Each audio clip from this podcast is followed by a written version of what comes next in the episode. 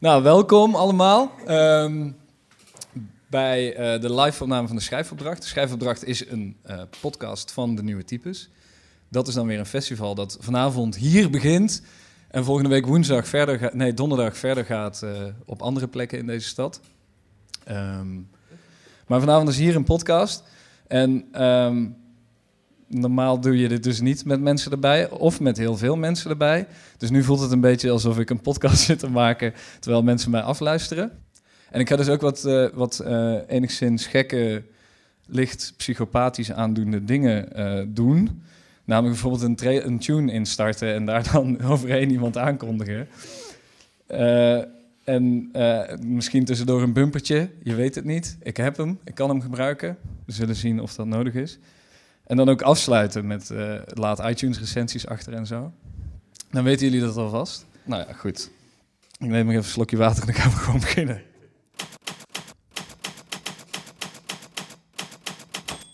Welkom bij De Schrijfopdracht, een podcast van Nieuwe Types. Waarin ik met schrijvers praat over de belangrijkste les die ze hebben geleerd over het schrijven. Met nu Marjolein Takman.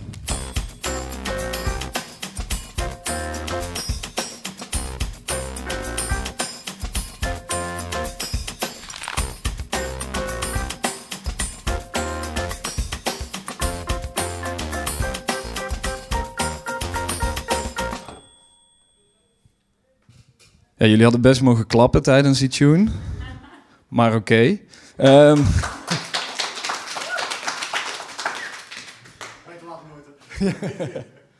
um, dit is, uh, dit is uh, de, de tweede aflevering die ik opneem. Gisteren heb ik een opgenomen met zonder mensen erbij. Dus de tweede aflevering van uh, de schrijfopdracht. Live in Walter in Arnhem. en de gast is Marjolein Takman. Marjolein Takman is twee jaar geleden, rond deze tijd, hadden we net over eigenlijk vrij uh, specifiek gisteren, twee jaar geleden, toch? Uh, afgestudeerd aan Creative Writing uh, hier, in, hier in Arnhem op Artes. En heeft onlangs de novelle Jachtseizoen uitgebracht. En ze gaat beginnen met een voordracht. Mag ik een applaus voor Marjolein Takman? Voordat ik uh, begin met de voordracht, ga ik de voordracht even kort introduceren, anders uh, snap je er nog minder van. Um, het leek me wel gepast, omdat het gaat over het volgen van de schrijfopleiding, om wat dingen voor te lezen die ik uh, heb geschreven terwijl ik die opleiding deed. Um, wat ik nu voor ga lezen zijn samples van opdrachten die ik heb gemaakt in het allereerste jaar. Dat is dus zes jaar geleden. En dat betekent dus als je echt denkt van, wat is dit in godsnaam? Jullie kunnen me er niet om veroordelen. um, de titel is dan ook heel, heel toepasselijk overgenomen van een, van een document dat ik vond uit het eerste jaar. De titel is Sorry, ik denk nog na over een titel.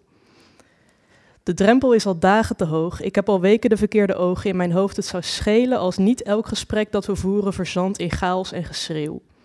In de perfecte week zou ik de hele week niks zeggen, alleen als ik iets voor moet lezen. Ik heb een gedicht geschreven over de pijlstaartrog, maar ik kan me niet meer voor de geest halen hoe zo'n dier eruit ziet. Wat ik me nog minder voor de geest kan halen is wat ik heb willen zeggen met het gebruik van de pijlstaartrog als metafoor. Bekentenis. Ik heb een maand gedaan over het lezen van Milan Kundera's De ondraaglijke lichtheid van het bestaan en ik begreep er weinig van. Toch vond ik het best plezierig om te lezen. Het is mooi geschreven, heeft vier personages die op een andere manier boeiend zijn en het komt op me over als een soort heilig boek voor de moderne literatuur. Maar de Bijbel heb ik ook nooit helemaal begrepen, dus dat zegt niet zo heel veel. Ik weet niet goed hoe ik dit moet zeggen zonder je te kwetsen, maar ik durfde het niet recht in je gezicht te zeggen, omdat ik bang ben dat je dan weer met dingen gaat gooien. Die realisatie maakt mij wel zekerder van mijn besluit. Dus bij deze adviseer ik je om hier te stoppen met lezen, eerst een joint te roken en wat kalmeringstabletten te slikken. Dat is voor iedereen beter. Maar het punt is dat ik niet met je verder kan. We zijn gewoon te verschillend. Jij begint steeds over pijlstaartroggen. Ik weet niet wat dat zijn. Jij wordt zenuwachtig van de rommel die ik maak. Dat zie ik ook wel. Maar je bent zo gesloten dat je er vervolgens niks over wilt zeggen. En dan moet ik het raden. En dan word je zagrijnig en reageer je af op mij. Dan word ik boos en jij ook. Dan ga je met de afstandsbediening smijten. Dan ga ik weg. Zeg jij duizend keer sorry, is het weer goed. Beginnen we weer opnieuw. Dat is mij te vermoeiend. Ik ben kapot van al dat drama en het spijt me, maar het is uit. Sorry. Een analyse. Ik heb oprecht geen idee waar dit over gaat. Was dit maar een natuurfilm over piramides of iets, een mooi muziekje eronder en ze kunnen me alles wijsmaken. Een gedicht. Een pijlstaartrog verstopt zich in de aarde en komt alleen naar boven als zand alles heeft overgenomen, de haaien zijn gevangen om als zalm verkocht te worden. Een toekomst. Over een paar jaar studeer ik International Communications Management en ik wil nooit meer iets met de literaire wereld te maken hebben. Een religie. Elk huishouden moet er minstens één hebben, een hortensia. Zaden kon men kopen in kwekerijen voor weinig geld. De opbrengst ging in het geheel naar de kassen die ervoor zorgden dat er in de winter ook hortensia's waren. Elke middag om drie uur was het tijd om de hortensia water te geven. Op alle kantoren stond men dan drie minuten stil rond de hortensia, net als op alle scholen, winkels, huizen en cafés. Elke straat had een hortensia voor bescherming en verering als je toevallig verdwaald was om drie uur s middags. Moderne hortensia's werden genetisch gemanipuleerd zodat ze extra lang boeiden. Het worden van een kweker was een heel, zeer lange elitaire opleiding. Kwekers hadden dezelfde status als ministers, rechters of directeuren. De verering van de hortensia kwam voort uit een verwoestende overstroming enkele eeuwen geleden. Bijna alle planten waren uitgestorven door de komst van het smerige water, maar de hortensia overleefde als enige. Alle andere bestaande flora was nu afstammeling van de hortensia. Planten werden gekoesterd en geknuffeld. Hortensialisme was het enige belangrijke in ieders leven. Steve Irwin, de crocodile hunter, is overleden door een steek van een pijlstaartrog. Dat wist ik duidelijk niet toen ik een gedicht schreef over een pijlstaartrog, want anders had ik er dat wel op een of andere manier in verwerkt. Ik dacht, denk ik, dat pijlstaartroggen aandoenlijke roggen waren, maar ze zijn blijkbaar heel dodelijk. In memoriam. Afgelopen dinsdag is Jannie Jansen ons ontvallen. Ze overleed op de respectabele leeftijd van 87 jaar. Ze woonde haar hele leven in het Gelderse Nijmegen, waar zij met haar man Herbert een goed lopende cafetaria runde. Jan had vijf zussen en een broer die ze regelmatig opzocht. Het hele gezin is altijd zeer betrokken geweest bij het buurtgenootschap van de wijk Wolfskuil. Jannie was dan ook een graag geziene gast op verjaardagen en barbecues, ondanks haar hoge leeftijd. Op latere leeftijd ontwikkelde zij een passie voor het maken van Zweedse doorlopers, waar zij al haar taalgevoel in kwijt kon en het oplepelen van zinloze feiten over, over pijlstaartroggen, waar ze al haar voldoening uit haalde. Jannie heeft altijd hard gewerkt voor de zaak van haar en Herbert, die ondertussen overgenomen is door, door de oudste van hun zes zonen. Op haar laatste verjaardag was Jannie al ernstig bevangen door haar ziekte, maar nog steeds was zij spraakzaam als altijd. Nooit zullen wij vergeten hoe Jannie haar sigaar aanstak met het gasfornuis, een gewoonte die vele familieleden over hebben genomen en tot in de eeuwigheid bekend zal staan als Jannie's vuur. Nog een bekentenis. Hetzelfde probleem als ik heb met Milan Kundera's De Ondraaglijke Lichtheid heb ik met mijn opleiding op de Kunstacademie. Ik vermaak me bijzonder goed met de lessen en de opdrachten, maar toch heb ik soms geen idee waar ik mee bezig ben. Zolang ik aan het werk ben, ervaar ik wel een soort absolute lichtheid, denk ik. Maar het negatieve aspect zit dan ook in de zinloosheid van wat ik aan het doen ben. Nu vind ik niet dat alle kunst per definitie zinloos is, maar ik denk dat vrijwel elke andere beroepsrichting meer bijdraagt aan de wereld dan kunst. Ik had ook wat anders kunnen kiezen, maar dat heb ik niet gedaan. Het zou fijn zijn als ik voor zowel mijn keus voor kunst als Kundera kon begrijpen, zodat mijn kunstenaarsbestaan wel licht, maar niet zo zinloos wordt.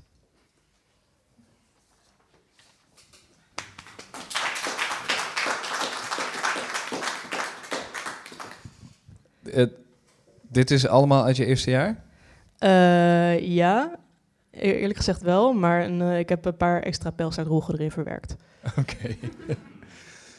Want hoe was dat? Want je hebt dus blijkbaar dat werk nog allemaal. En hoe was het om dat terug te lezen?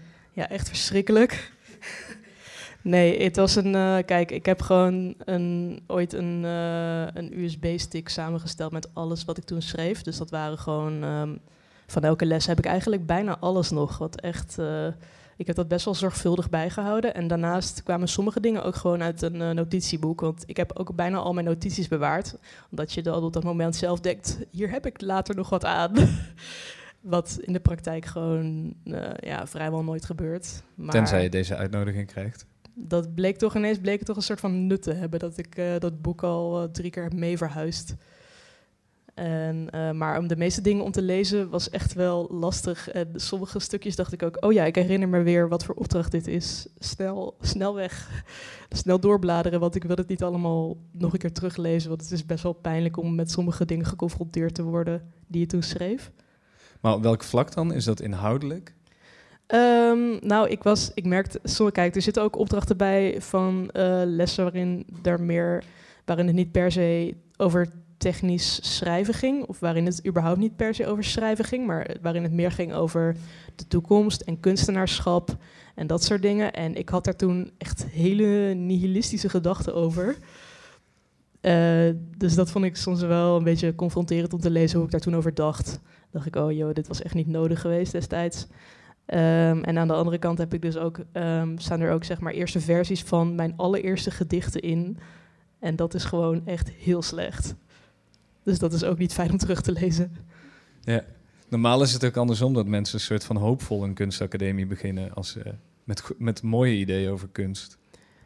Nou, ik denk, ik heb nooit, uh, ik denk dat ik me pas toen ik begonnen was realiseerde dat, het, dat ik uh, daadwerkelijk moest gaan nadenken over kunst en over mijn visie op kunst. Want ik dacht, ik ga schrijven. En ik was eigenlijk een beetje vergeten dat dit plaats had op een kunstacademie en dat literatuur daar ook een plek in heeft. Ik begon daar denk ik meer met uh, het idee om, om, om, schrijver te zijn dan om, om maker te zijn. En dat hele woord maker was ook echt iets wat ik daar pas voor het eerst hoorde. En ik vond dat echt verschrikkelijk. Echt, wat is een maker? Dat is toch niks? En... Um, maar ja, gaandeweg, gaandeweg leer je inderdaad wel dat, dat, dat, dat je het in eerste instantie heel erg verkeerd had.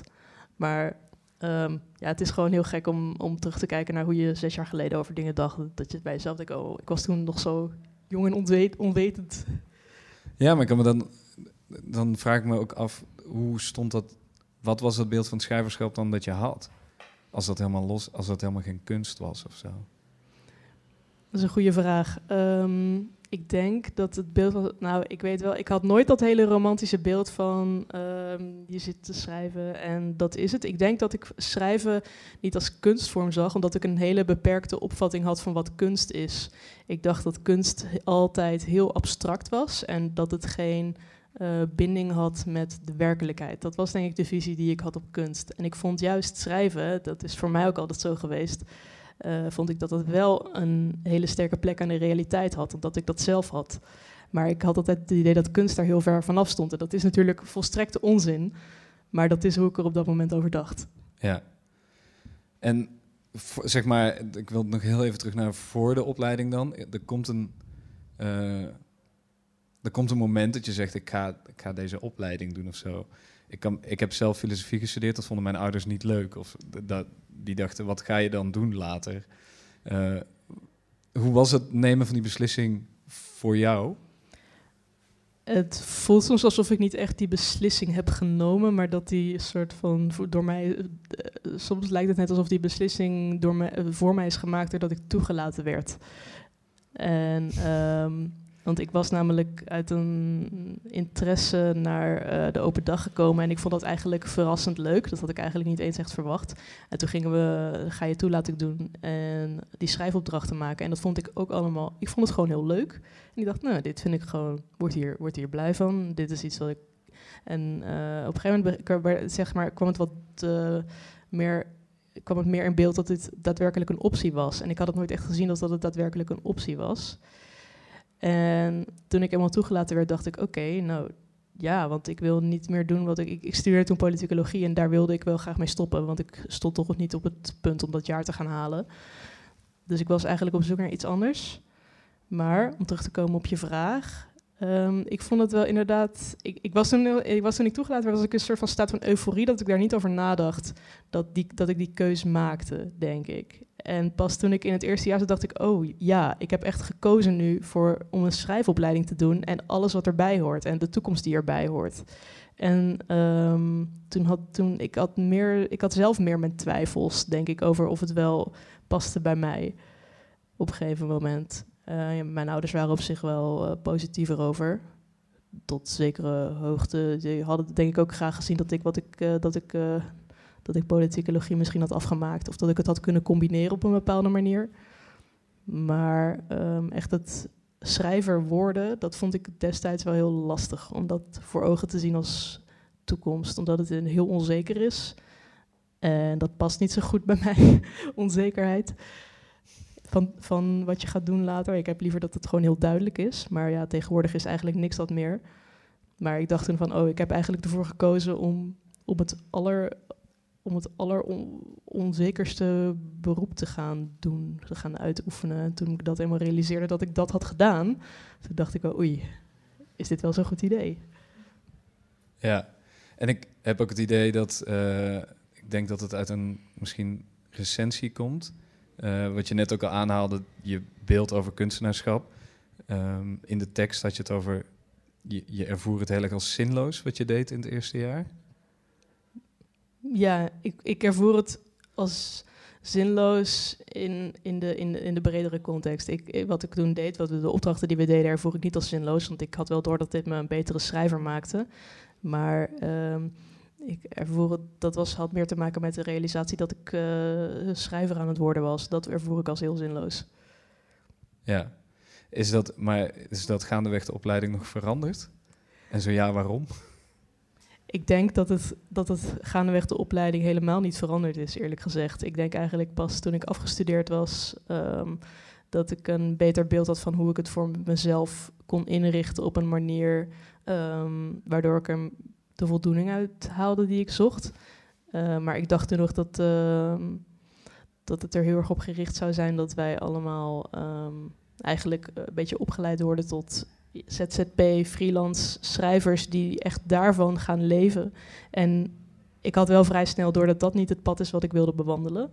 En um, ik denk dat ik pas toen ik, toen ik afgestudeerd was en toen ik eenmaal nou ja, een beetje alles had ingedeeld op een manier die ik zelf prettig vond. Maar ik schrijf niet, uh, ik schrijf niet uh, voltijd. Uh, ik doe er ook dingen naast die daar helemaal niks mee te maken hebben. En dat werkt voor mij juist beter. Dat ik gewoon het schrijven kan. Het, kijk, ik, doe, ik vind het te groot om het, een, het een hobby te noemen. En daar heb ik ook niet vier jaar voor gestudeerd. Maar ik heb het gewoon heel erg nodig om de structuur te hebben van uh, ja, baan eigenlijk.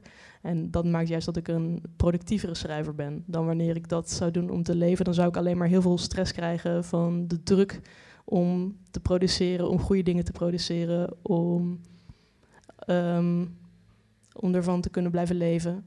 Dat zou voor mij gewoon niet werken. En ik dacht van, dat wist ik eigenlijk denk ik al wel, ook toen ik nog op de opleiding zat, dat dat niet zou werken voor mij.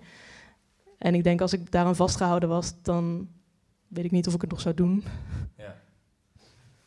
En, en wat heb je gevonden daarnaast? Of is dat, uh, gaat dat te ver om dat te vragen? Hoe ziet uh, jouw week eruit? laten we dat dan eens zeggen. Nou, ik werk vier dagen uh, op een kantoor bij het kadaster. Dat is vooral bekend van de, van de rijdende rechter. Als twee buren ruzie hebben over een boom, dan komt het kadaster. En uh, ik doe daar uh, administratief werk, wat echt uh, niet zoveel te maken heeft met schrijven. Ik ja, communiceer met de mensen die, die, die, die, die zeggen van wie die boom is. nou ja, en allemaal, allemaal taken die erbij horen eigenlijk. En hoe groot is het en, en wanneer schrijf je dan? Um, ik heb één dag in de week vrij en die dag heb ik wel uh, vrij, ook vrijgehouden om te kunnen schrijven. En vaak ook om uh, afspraken te hebben die daarmee te maken hebben. Daarna schrijf ik ook echt vrij veel s'avonds. En als ik thuis kom, kijk, als ik, uh, als ik thuis kom bij mijn werk, dan is het vijf uur. Maar dan hoef ik ook echt niet meer na te denken over wat ik die dag heb gedaan. Maakt allemaal helemaal niks uit. dus ehm, dan heb ik gewoon ook de ruimte om te kunnen werken aan schrijfopdrachten en aan teksten. En hoe groot is de neiging om uh, verhalen die je bij het kadaster opdoet uh, om te zetten in proza? Ik hoop uh, dat niemand. nee, nou, ik doe daar niet zo heel veel verhalen op. Um, en ook niet iedereen weet überhaupt dat ik dit doe. Dus dat scheelt. Ik probeer het heel gescheiden te houden. Ook omdat ik bang ben dat, ze, dat mijn collega's me gaan googlen of zo. Um, de, die neiging, hij is er wel een beetje. Maar dat, is, dat heb ik eigenlijk altijd bij uh, als ik werk. Kom ik, je komt gewoon best wel veel mensen tegen. En um, ik heb wel vaak de neiging om bepaalde types te verwerken in proza. Maar ik zou dat nooit één op één doen. ik zou ze misschien combineren. En um, het, het, zijn niet per se letterlijk dingen die ik zou opschrijven, want daarvoor uh, is het ook te saai. Maar je, je ziet wel dingen voorbij komen, bepaalde trekjes. Um, opvallende dingen, opvallende hobby's, opvallende denkbeelden. Waarvan ik denk, hey, jij zou goed in een verhaal passen. Of dit, dit onderdeel van jou zou goed in een verhaal passen. Maar ik heb dat tot nu toe niet echt gedaan eigenlijk. Ja, je zegt heel correct zou de hele tijd, maar dat is dus ook echt zo. Dat heb je nog niet gedaan. Nee. Maar goed, jij, dit is dus iets wat je dan ontdekt hebt na je studie. En ehm, nou ja, voor mensen die het niet weten, ik denk dat iedereen het weet, maar ik geef les op de opleiding waar jij hebt gezeten. En ik denk altijd, oh man, als ik dit zelf gehad had, die vier jaar om alleen maar te kunnen schrijven, dat lijkt me echt heerlijk. Maar voor jou is dat dan waarschijnlijk gewoon een hel geweest, dat je alleen maar moest schrijven.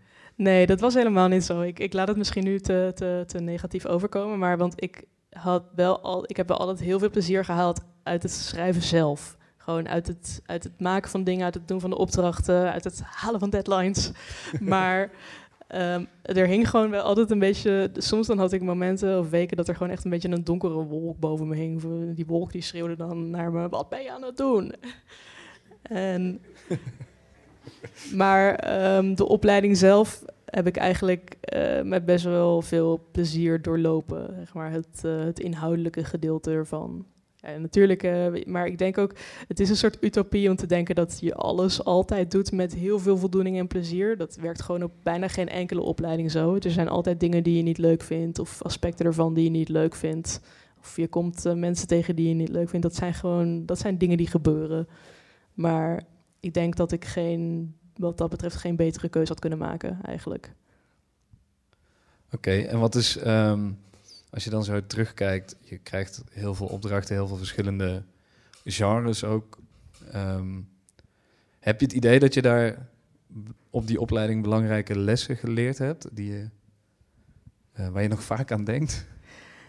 Ja, nou natuurlijk wel. Maar ik denk dat, eh, ehm, dat de belangrijkste les die ik achteraf geleerd heb, is dat, ik gewoon, dat je gewoon alles moet doen en dat je alles moet aangaan.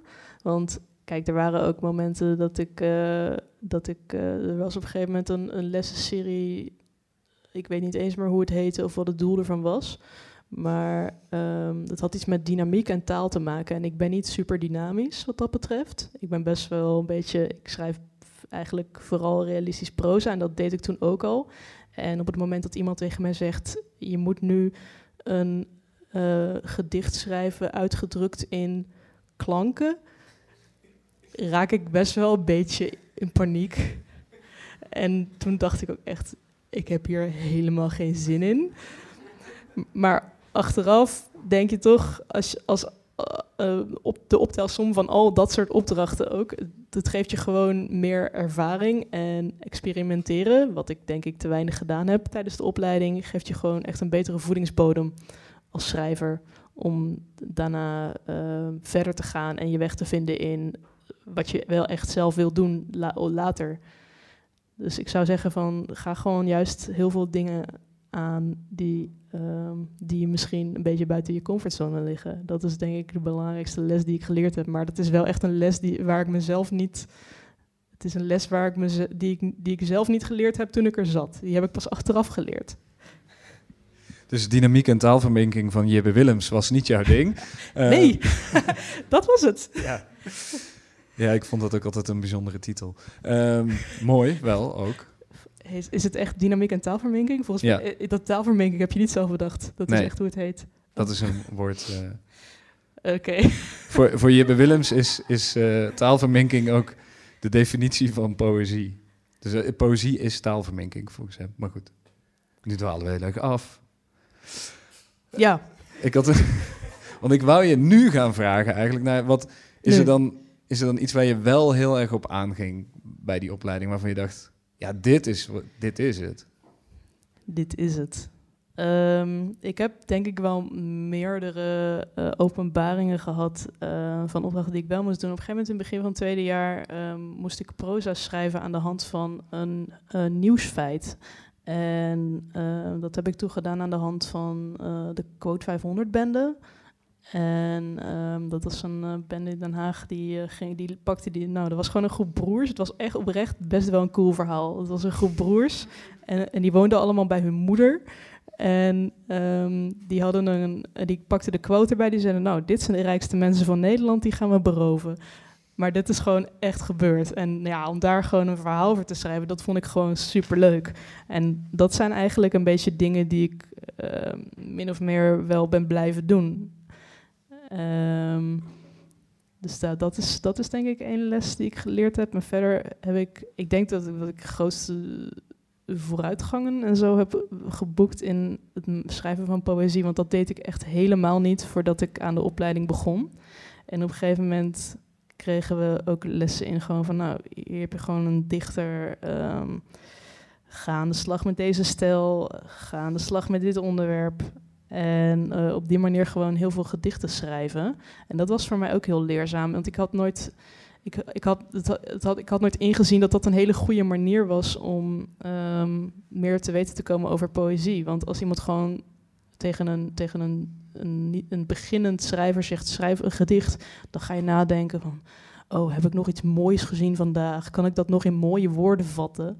Maar als je gewoon heel veel dichters gaat lezen ehm, en daar gewoon de, de, in herkent wat er goed aan is en dat gaat een beetje gaat proberen toe te passen, zonder dat je iemand ja, letterlijk gaat kopiëren, maar dat je gewoon meer gaat herkennen van wat werkt, dat was denk ik ook heel leerzaam. Schrijf je nu nog poëzie? Nee. ik, heb wel, ik heb wel poëzie nog geschreven na de opleiding, maar ik moet zeggen, ik ben de la- het laatste jaar ben ik natuurlijk ook vooral veel bezig geweest met de novellen. En daar kwam gewoon weinig poëzie naast. Ik heb wel een tijdje gehad dat ik eh, wat poëtischere teksten schreef, maar dat was dan vooral om, als ik gevraagd werd om ergens voor te dragen, lees ik bijna nooit proza voor, omdat ik merk altijd dat dat niet echt werkt. Of, eh, of ik kan het gewoon niet zo goed. Mensen dwalen dan af. Eh, dus toen eh, heb ik op een gegeven moment heb ik een paar soort van gedichten geschreven, denk ik wel. Wat langere gedichten, maar ook met stukjes, stukjes die wat prozaïscher aandoen. Dus dat heb ik wel nog gedaan. En ik denk ook als ik zeg maar als iemand zegt, hey, je moet over twee maanden op een podium staan hier ergens, dan, dan denk ik dat ik ook snel weer teruggrijp naar dat soort teksten. Alleen ik heb daar gewoon het afgelopen jaar ik heb weinig tijd aan besteed. Ja, want afgelopen jaar heb je aan die novelle gewerkt, Jachtseizoen. Ja. Die ook vertrekt van een, een waar gebeurd... Ja, we zeggen dat een waar gebeurde kern misschien. Het, het, eh, de, de high school shooting in Columbine, als ik het goed heb. Ja. En ehm, de, ja, dus dat, dat heb je dan, die les heb je dan toegepast. Ehm, maar nu voor het eerst denk ik in het wild of zo. Ik kan me voorstellen dat op zo'n opleiding dat het allemaal nog best wel veilig is en dat dit heel anders voelt. Ja, nou ja, kijk, je zegt een, je hebt die les toegepast, maar op het moment dat ik daarmee begon met schrijven, denk ik natuurlijk niet, oh, ik heb dit op de opleiding geleerd. Nu ga ik, ja. sorry, maar ehm, dan, dan, dan, het voelt niet alsof je dan ineens ehm, minder, in een minder veilige omgeving bent of wat dan ook. En eh, daarnaast heb ik natuurlijk altijd wel eh, redacteuren en wat daar dan, wat op de opleiding dan meer docenten zijn. Alleen je hebt gewoon net een wat andere band met, met zand. Ja, je bent nu natuurlijk gewoon ook volwassen, verantwoordelijk en dat soort dingen. Dus dan, dan ben je ook wel in staat om, om eh, dat soort dingen te gaan schrijven. En de, de, de les die ik daar zelf natuurlijk uit heb geleerd op de opleiding, die ik blijkbaar heb toegepast in mijn novelle, daar heb ik niet echt bij stilgestaan eigenlijk tot vandaag. Nee, ja, dat, ik bedoelde ook niet per se eh, dat. Maar ik kan me wel voorstellen dat het... ehm, je schrijft het niet voor een cijfer of zo. Of dat het toch anders is om voor het eerst een werk te creëren buiten die opleiding. Ik weet het niet, hè. ik heb nooit een eh, schrijfopleiding gedaan. Ja. Maar ik kan me voorstellen dat het gevoel gewoon... Dat, dat er misschien ook meer op het spel staat juist. Nou, ik denk juist dat de dingen waarvan ik niet het gevoel heb gehad, ik schrijf dit voor een cijfer, dat dat misschien ook wel de meest eh, waardevolle dingen zijn die ik heb gecreëerd toen ik, eh, toen ik nog studeerde. Want als je het gevoel hebt van, oké, ik moet dit maar doen eh, omdat ik een goed cijfer wil halen, dan ga je denk ik ook steeds meer vormen naar je docent. Dat is ook iets wat ik wel oprecht heb gedaan, want natuurlijk zeggen ze altijd van, je moet niet, je moet niet dit doen om om je docent zeg maar te, te behagen, als het ware. Maar ik heb echt gewoon momenten gehad dat ik eh, vakken volgde en dat ik dacht, oké, ik begrijp niet per se wat deze persoon van me wil. Ik ga maar gewoon iets doen waarvan ik weet dat hij het waarschijnlijk wel oké vindt om dit vak maar te halen. En dat klinkt als een hele slechte manier om iets aan te pakken. Maar aan de andere kant denk ik dat ook, ook zo'n insteek, je leert, je, je bent je toch wel bewust van wat iemand wil en je gaat daar wel naar schrijven. Dus als, als het ware is het wel ook een soort van uitdaging. Alleen je legt jezelf gewoon een beperking op en je leert niet hetgeen wat de bedoeling is dat je leert. Maar je leert wel iets. Namelijk doen wat je docent wil. Ja, want uh, ja. Dus het enerzijds weet je niet wat hij van je wil en dan ga je toch een beetje zelf invullen, lijkt het bijna. Ja, maar ik, ik, ik, ik, zie denk ik ook wel in waarom dat wel een soort waarde zou kunnen hebben. Want uh, het, het, het uh, kijk, ik heb één keer gehad, toen moest ik een reportage schrijven. En uh, de eerste versie die ik daarvan schreef, ik was er best wel tevreden over. Toen kreeg ik echt feedback. Gewoon, het was eigenlijk in het kort was gewoon, dit is helemaal kut. Doe maar gewoon, mag ik, mag ik dat zeggen? Ja, hè? Ja. Oké.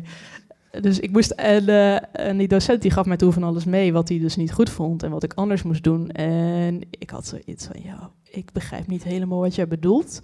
Maar ik denk dat ik wel kan inschatten uh, wat voor eindresultaat hij zou waarderen. Als in, ik begreep niet helemaal wat, het, wat, wat de essentie was van zijn kritiek, denk ik. Maar omdat ik een beetje een soort van inschatting maakte van wat ik dacht dat hij wilde, dan heb ik gewoon eigenlijk, ik heb gewoon een eindproduct ingeleverd waarvan ik dacht dat hij het goed zou vinden en dat werkte. En uh, denk je misschien van, ja, dit is, een, dit is gewoon slecht. Je hebt gewoon eigenlijk jezelf verlogend hiermee. En dat is in zekere zin is het ook zo. Maar ik denk dus ook dat daar iets positiefs aan zit. Aan het feit dat je gaat doen wat iemand van je wil. Omdat, um, omdat je wel die, die les implementeert in je tekst. Je bent alsnog aan het schrijven. Je bent alsnog iets aan het doen wat je eerst niet per se eigen is.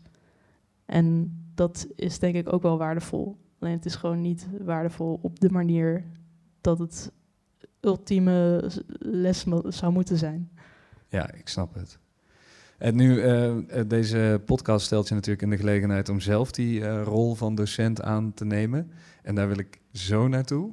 Maar ik vroeg me af of er misschien mensen in deze enorme zaal zijn die een vraag hebben aan Marjolein.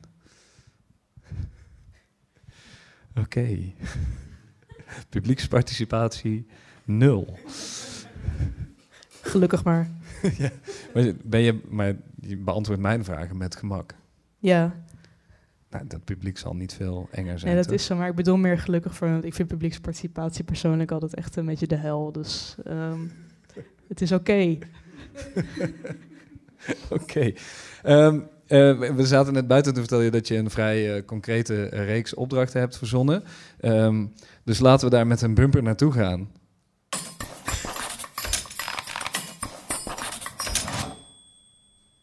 Marjolein. Ja.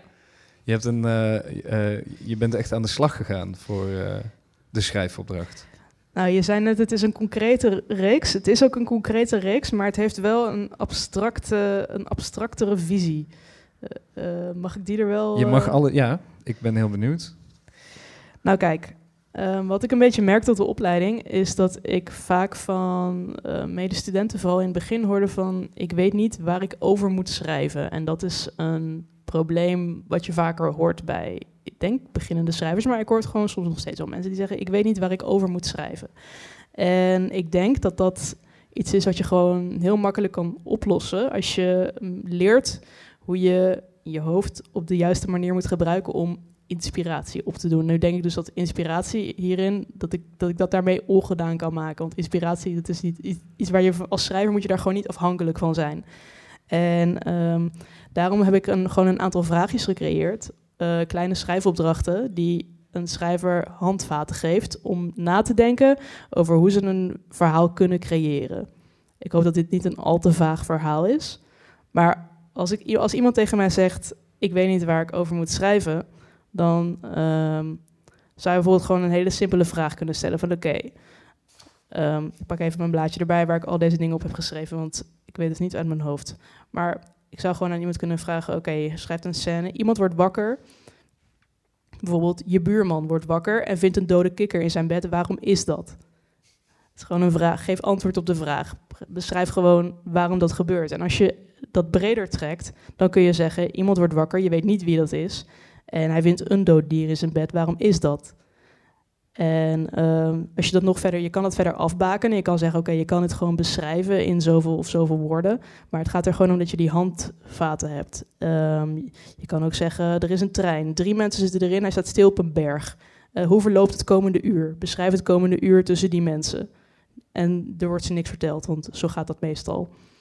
En als je dat dan weer breder kunt trekken, gewoon, de trein staat stil, beschrijf dat uur. En uh, ja, ik heb gewoon eigenlijk een, een serie van dat soort vragen um, die te beantwoorden zijn. Een vrouw gaat wandelen met twee Schotse terriers, komt het bos uit zonder, zonder honden. Wat is, er dat, wat is er tijdens die wandeling gebeurd? Klinkt ook een beetje als een grap bijna. Ja, nou ja, misschien wel. Maar ja, het kan natuurlijk van allerlei dingen zijn. Maar het gaat er juist om, het gaat er juist om dat, je, uh, dat je de dingen die je, die je dagelijks ziet, dat je die leert te gebruiken. Dat je gewoon de kleine dingen leert te gebruiken om, uh, om over te schrijven, denk ik. En dat je niet meer afhankelijk gaat zijn van um, wat je meemaakt. Ik bedoel, de meeste mensen maken echt weinig, te weinig boeiende dingen mee om ooit een roman over te schrijven. En toch worden er goede romans geschreven over van alles. Um, kijk, je kan... Maar wacht, ik wil je toch even ontbreken. Ja. Dingen die je dagelijks meemaakt. Er wordt een man wakker, er ligt een dode kikker naast hem. Nee, maar daar gaat... Dat, dat is dus, sorry. Ik bedoel dus juist, ik bedoel dus juist dat, je daar, dat, je daar, dat je daar niet over, over uh, moet nadenken. Kijk, als je, wat ik bijvoorbeeld ook heb opgeschreven, stel je ziet iemand bij een, bij een, je ziet een oude vrouw staan met een contrabas bij de bushalte, maar ze stapt niet in. Waarom, waarom stapt ze niet in? En als je gewoon iemand ziet staan die niet instapt, dat is gewoon niet wat je wel kan zien gebeuren. Stel je staat ergens, je ziet iemand die stapt niet in. Je kan daarover na gaan denken van waarom stapt zij niet in. Er zit een verhaal achter. Maar um, hoe minder specifiek je het maakt, op een gegeven moment moet je zelf denk ik trainen om dat soort dingen minder specifiek te maken. En um, om gewoon uit jezelf dat soort uh, trucjes uit te halen, zodat je altijd die vragen blijft stellen van waarom gebeurt dit, waarom reageert iemand zo, waarom denkt iemand zo. Uiteindelijk zou ik denk ik gewoon, als ik een groep mensen voor me zou hebben die moeten schrijven, zou ik gewoon kunnen zeggen van nou ja, als ik weet dat iemand een beetje um, mentaal in staat is om dat soort dingen te bedenken, zou je ook gewoon kunnen zeggen, oké, je gaat 30 minuten wandelen en je komt terug met een idee dat kan denk ik gewoon uit alles komen. Het gaat er denk ik gewoon om dat je, uh, dat je gewoon leert om, om je hoofd te gebruiken en om de wereld te gebruiken om je heen. Om niet afhankelijk te zijn van dingen die je meemaakt. Ja, het zijn allemaal uh, ja, vragen echt, uh, die, die, een soort kickstarter zijn. En het principe van als je leert dit te veralgemeniseren, dan heb je eigenlijk heb je het, het begin of zo. En nu kan ik me voorstellen, het kan het, kan het ook helemaal mis hebben, dus zeg dat gerust. Uh, dat het ook iets zegt over wat je denkt dat literatuur moet doen of zo. Dat bijna literatuur ook een antwoord ergens op moet zijn. Nou, ik denk dat toen ik dit uh, maakte, ik denk niet dat ik toen heel erg nadacht over wat, wat moet de literatuur doen. Het is meer denk ik dat, um, ik denk wel dat literatuur de functie heeft om, om, om je te doen verwonderen over iets of om je na te laten denken. Maar ik denk zelfs niet eens dat dat hoeft. Ik vind eigenlijk dat literatuur ook moet kunnen vermaken. En dat het niet altijd een, uh, een, een, hele, een, een, hele uitgebreide, diepere boodschap moet hebben. Soms denk ik, denk, ja, het zijn wel dingen die vrij plotgedreven zijn over het algemeen. Maar daar, daar ben ik eerlijk gezegd best wel een voorstander van. Ja, het, het staat er nog meer op het lijstje? Staat nog meer op het lijstje. Um, volgens mij heb ik er één, heb ik één reeks over, overgeslagen. Zullen nee. we daarmee afsluiten dan? Nee, volgens mij heb ik ze wel allemaal gehad. Sorry. Dan kun je er niet nog één verzinnen dan. het was toch zo makkelijk? Nee, dat is heel flauw. Iemand loopt langs een boekenwinkel waar mensen aan het praten zijn. Wat gebeurt hier? Nee. Dankjewel. Marjolein Takman. Uh, dan gaan we hier nu in Walter de pauze in. Ik, uh, mij is gevraagd jullie één ding te zeggen. Er hangt hier een lamp, die lijkt op een kwal. Daar moet je niet tegen aanlopen. Voor de mensen thuis, misschien hangt er ook een lamp uh, die eruit ziet als een kwal, maar waarschijnlijk niet. Um, wij gaan hier even bier drinken en pauzeren. En dat mag je thuis natuurlijk ook doen. Dank jullie wel.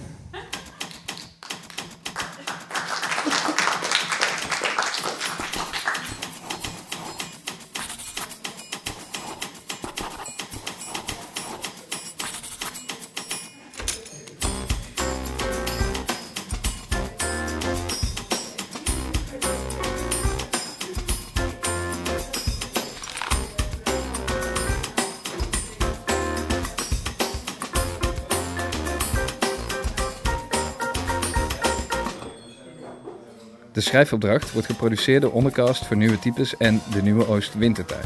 Ik ben Dennis Schaans. Deze aflevering werd live opgenomen in Walter in Arnhem. De productie van die live avond was in handen van Elke de Kates. Dank ook aan Christa Jantowski en Corinne van der Wal. En natuurlijk aan Marjolein Takman.